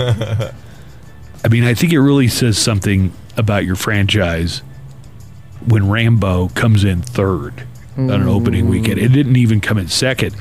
Number one was Downton Abbey, the movie, which dominated, making 31 million at the box office, followed by the new Brad Pitt movie Ad Astra. I'm really surprised you didn't go see anything this weekend. I had a pretty busy week. I played in the El Pasoans Fighting Hunger Food Bank golf tournament, and then I had then I went out to the uh, Beer Beer, Bites Bites, and and Beats. So I was busy doing that, and then I was so tired from that full day that I really stayed in a lot on Sunday. But why? What did you think I would go see Downton Abbey? Yeah. You know, that's not one that I feel like, oh, I got to rush right out there and see it. I figure it's going to be in theaters for three or four weeks. I can get around to seeing it in my own good time. And I kind of wanted to watch the last season. Oh, refresher. And, yeah, and the Christmas special Oh. to get totally caught up to date. You know, I watched them, but, you know, I just kind of a refresher. Yeah, that's understandable. It Chapter 2 came in uh, fourth place in its third week. Uh, tonight on television, Monday Night Football. I don't, I don't think you mentioned Monday Night Football tonight. It's not a not a great matchup. The uh, Washington Football Club of Washington versus the Chicago Bears. I think Washington's 0 2, right? I believe. And the Bears are 1 and 1? 1 and 1, I think, yeah. Also, the 17th season premiere of The Voice is tonight on NBC. There are so many of these things that it seems like one just ended. If, but then it last week it was America's Got Talent that mm-hmm. ended, and now it's right into The Voice. I can't keep them straight. But do you really need to? Not really. Your parents will watch them. There you go. Equally. Yeah. The uh, series premiere of the sitcom Bob Hearts Abishola is on CBS tonight. Recovering from a heart attack, Billy Gardell, Bob, falls for his cardiac nurse. Abishola, a Nigerian immigrant, played by your guess is as good as mine. Folaki Awala Fly. Uh uh. No, I might accidentally say the F word with that last name. Is it Waka Flocka Flame? Folaki Olowafoyeku. The show is called Bob Hearts Abishola. I don't know that I'm the only name that I know I'm saying right is Bob. and the series premiere of Prodigal Son. Have you seen the previews for this that one? looks interesting. So Michael Sheen plays a serial killer who had a family. Okay. So he's kind of like almost like a BTK killer, like he a family man. And Tom Payne, who played Jesus on Walking Dead, Okay. Mm-hmm. is his son who profiles murderers for the NYPD. And his father offers to help him. And I guess he's got his sister and his mom who are telling him, you know, Don't talk to him. yeah, stay away from your father. And, you know, probably He's for like, good but he reason. could help me. And there's Yeah. this part in the trailer where he's like, "You are like me." Mm. Let me see what else is happening. A woman posted her in law's insane list of complaints during a visit. Uh, her brother in law was visiting, and she made a list of a total of 24. So I'm not going to read all 24 complaints. And this was in the UK. So these are some of the things that her brother in law complained about while they visited. Your tea time is at 2.30. That's preposterous. It should be at 2.15. The front gate was too squeaky. Oh, my God. this is great. Go on. They gave him a choice of three blankets, and none of them were good enough. What are you, Goldilocks? No kidding. The gates on their stairs to keep their kids from trying to crawl up the stairs were, quote, really inconvenient. you know the gate? It comes Does it up say to like how your old knee. the brother-in-law Uh-huh. is? Mm-mm. But, you know, they've got little kids, so I guess if you just had to estimate, you'd say, you know, they're probably in their 30s or 40s, so Yeah. probably he's something like that too. The local swimming pool they belonged to wasn't open late enough. Fix that. I guess that's like a like a community swimming pool that you have to have a membership of. Mm-hmm. Uh, he claimed that the woman, the so the wife, was using her asthma inhaler too much. Someone used Yeah, the it's talking bathroom. about that whole breathing thing. Sorry, my lungs suck. Yeah, could you stop? Someone used the bathroom in the middle of the night, and he heard the toilet flush. So he commented on that. Oh, jeez. Man. These are great. Amazon Prime Video didn't have the new Quentin Tarantino movie yet, so he said it was a waste of money. How's that their fault? like, How like they're the ones with Amazon? Prime, and since he doesn't get to watch what he wants, He's all fix it. Call Amazon right now. Uh, he said the house had too many rugs. He could hear traffic in the distance when he was in their backyard. Oh. And this is the brother or brother in law? This is brother in law. Oh, gosh. You married into that. And it doesn't. I'm trying to see if he came with any family. No, her husband's brother stayed with them for three days. oh, my goodness. And he complained the whole time. It says in the story, she said he complained like it was a hotel. You don't complain that much if it's a hotel, right? Um, I would get them a hotel next time. Be like, guess what? There's a great Best Western down the street. That's and where you're you'll paying be for it, buddy. You get to pay for that. he had to move the seat when he borrowed their car because they hadn't set it for him ahead of time, and he did not like the stations that were preset on their radio. Oh my Come on, gosh! dude. wow. He also complained that their dogs wouldn't cuddle with him. I would complain I about wonder that. why, you douche. Well, dogs pick up a lot of Yup. like unspoken stuff from their humans, so I think they were probably picking up the the tension that was going on. This guy smells like a bitch. And a nursing home in Connecticut was fined after four residents tested positive for cocaine. What? Well, maybe the residents, The were getting the cocaine on their own. Maybe the uh, maybe the nursing home didn't have anything to do with Yeah. it. the grandpa Who's from Little Miss Sunshine? I feel like I need to look at the actual story a little more before I. Yeah, because maybe Pass the me. residents are like, please never move us. We love this place. Maybe the residents, maybe some of them are We trading party. trading their opiates for cocaine. You know, maybe they found some kind of uh-huh. market where people want to trade up. yeah. It's like Alan Or down. Arkin. You saw Little Miss Sunshine, right? Yeah. Like he know, like he knows he's towards the end of his life, so he's just he's doing cocaine. He's doing whatever he wants. Regal Care. Actually, yeah, I had a teacher in high school that did that. He never drank, never smoked any cigarettes. And then when he turned, I think, gosh, what did he say? Like 60, 65, he just started chain smoking. He's like, why not? I'm going to die anyways. I was like, oh, okay. If you found out you had six months to live, do you think you'd try heroin? No, no. can't do it. Name another drug. Yeah, name another one. Yeah.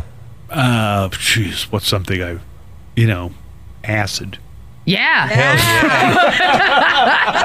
What do you mean try? That'd become a regular. I know, every day.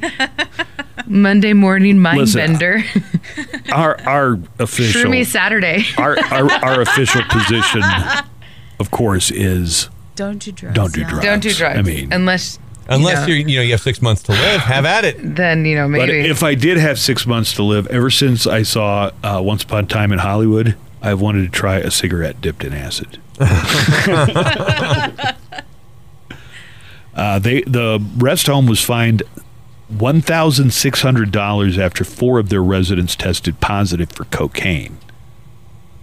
A resident tested positive for cocaine after being seen handing a dollar bill with white powder on it to another resident. It sounds like these old folks were doing coke. Not that they were being supplying, snuck- but Right. who's supplying it? Like, d- does someone have like a grandson that's coming in there and just making a killing in one day? Just we're we're to the point now that I'm I'm reading this. This is new to me too. I only had the headline. Uh, phys- physician's order dated May 8th implemented several interventions, including room searches every three days. So they were tossing their room looking for drugs. Do you think it was like a Ben Stiller situation from Happy Gilmore, where he's the, the he runs the old folks home, and maybe he needs to pep them up a little bit to get the uh, stuff that they're making in arts and crafts out a little bit faster? So after they had after they had you know discovered that some some of the residents were doing cocaine, they were supposed to search the rooms every three days, but the residents' rooms were only searched on May fourth and fifth, so they kept it up for a grand total of forty eight hours before they just quit searching.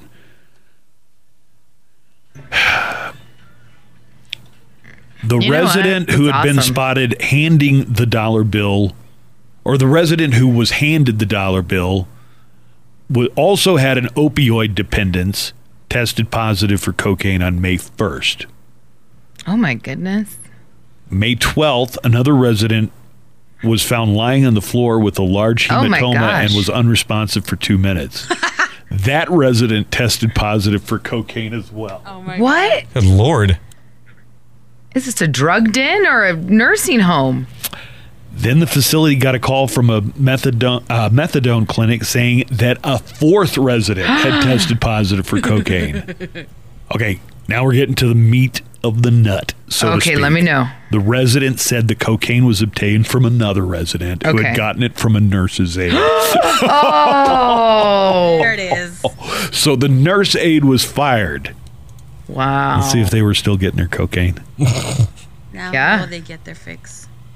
Uh, Grandma anyway, wants and uh, Grandma's going to get. Grandma's joke. it just goes on to say that the nurse, the nursing home didn't seem to be doing enough to uh, prevent their uh, patients from doing cocaine. Oh my goodness. It's like you want to be mad at them, but at the same time, I mean, You kind of want to be like, good for you. yeah, have your fun. Have your fun. Check that off the bucket list. You've led a good life so far. I wonder how old they were. I know like that's what. 70s, 80s, 90s. Is this like hospice? Like, what are we talking about here? Like, are they just getting that bucket list done? Yeah. First cocaine, next is acid. Shroomy Saturday. Well, think about it. If somebody was a hippie, like in Yeah. 68, 69, they'd now be in their 70s. You know, those could be people in mm-hmm. rest homes at this point. So I see that uh, Blue Man Group is also coming. Yeah. Have you seen Blue Man Group Have. before? They're awesome live. Yeah, man. that's an entertaining show. Like, what would you even call that? Like, if you were going to categorize a it- rock concert with pipes.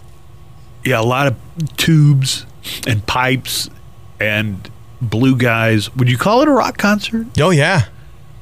Wouldn't a mime show be more accurate? No. I mean, think It's a rock it. and roll show, man. You wouldn't say that those guys in Blue Man Group are mimes. No, because they make noise. Well, they make noise, but Yeah, they- it's not them speaking. It's not them Mm-hmm. speaking, but they'll bang on drums and stuff. All right. No, I, I would call it a rock show. It's if you've never seen them, go check it out. It's well worth it. I want to check it out when they're in town. It's going to be November 19th through the 20th at the Plaza Theater and part of the Broadway series. It's been uh, at least 15 years since I've seen them the last time. It was kind of weird afterwards, though, that they were just talking to people. Like, you didn't expect them to break their silence, but you could meet them afterwards and they'd say hi and stuff. All right, let's uh, do our alt fact quiz, which is all about fall today. All right, we got to get through this one pretty quick here. All right. Because we're running out of time. You did lose the earlier alternative fact quiz about fall. So here we go. Number one fact or alternative fact the Earth is 12% farther away from the sun on the first day of fall than on the first day of summer. Well, further away means it start cooling off. So, I mean, that makes sense. I don't know. Do you think the sun is Hey, Joanna and I the thought Earth it, is further away than the sun? Joanna and I thought an eclipse was when the sun was between the Earth and the moon. So let's not You go didn't ahead and really talk. think that, did you? Brandon. That was an alternative fact quiz while you were gone. Buzzer. I'll say fact. No. Ooh. Not a good start. So the seasons don't change because of how close we are to the sun. It has to do with how the Earth is tilted. Oh, the axis. Yeah. Yeah, In true, relation but, the but the, the the orbit does Yeah, it's vary. not a, per- yeah, it's not a perfect circle. okay. All right, here we go. Number two, fact or alternative fact. A tree that loses its leaves in the fall is called a deciduous tree. Or I'm sorry, deciduous tree. Deciduous. Uh, fact. There you go. Good recovery. Yeah, non deciduous, it'd be a tree like a pine tree or a palm tree that doesn't lose its leaves. Or a fir tree. Number three, the f- term fall instead of autumn came from the fact that the temperature starts to fall around this time. Well, the English made it up. So We learned that because we got it wrong earlier. I mean, it makes all kinds of sense. You're saying it's autumn was called fall. because the temperatures start to fall. Yeah. Now that makes too much sense. I'm going to say alternative fact. All right. Good job. It has to do with the falling of the leaves. Oh. At least that's what they think it's related to, which dates back to the 1500s. All right, two for three. Here's number four fact or alternative fact. The U.S. produces over a billion pounds of pumpkins each year. The U.S. produces over a billion pounds of pumpkin each year. Yeah.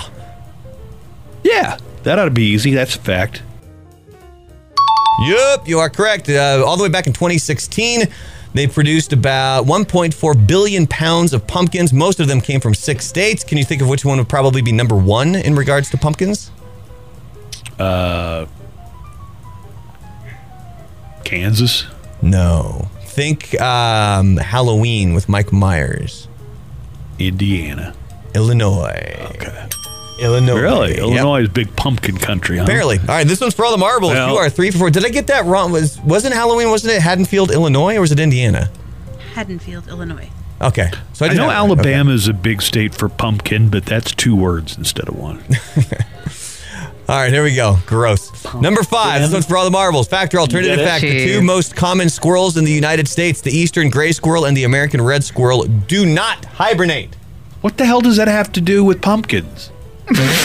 Fall. Fall. The Oh, quiz is about oh fall. God. Wow. What, so say it again. Oh my god. The god. two most common squirrels in the United States, the eastern gray squirrel and the American red squirrel, do not hibernate. Well, the squirrels that we used to hunt were definitely out. It's the most redneck thing I've heard in a while. Squirrels we used to hunt. They were they were active in the fall, not so much in the winter. Uh, I'll say fact.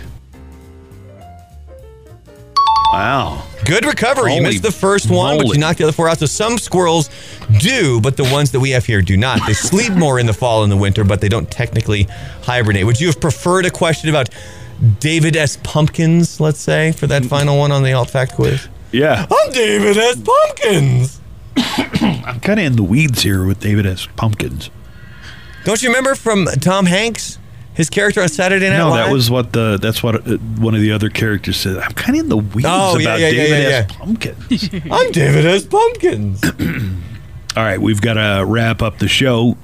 Brandon, uh, in case people missed it, what what did we settle on for our Mount Rushmore of rock guitarists? Jimi Hendrix, Chuck Berry, Eddie Van Halen, and Eric Clapton. There you go.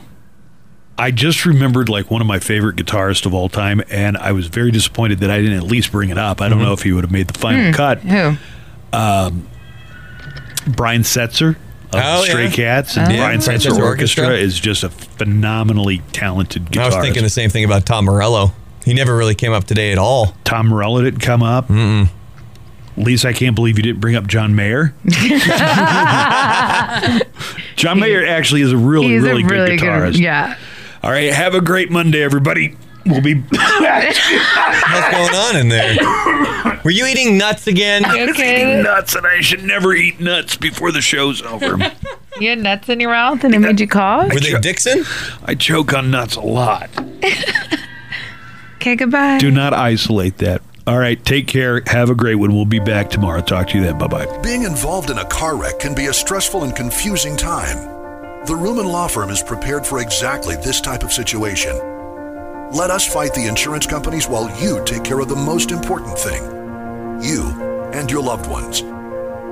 Let Chuck and the Rumen Law Firm handle your case so you can get the monetary damages you deserve. Make 845-4LAW your first call after an accident. Chuck Rumen, the people's injury lawyer.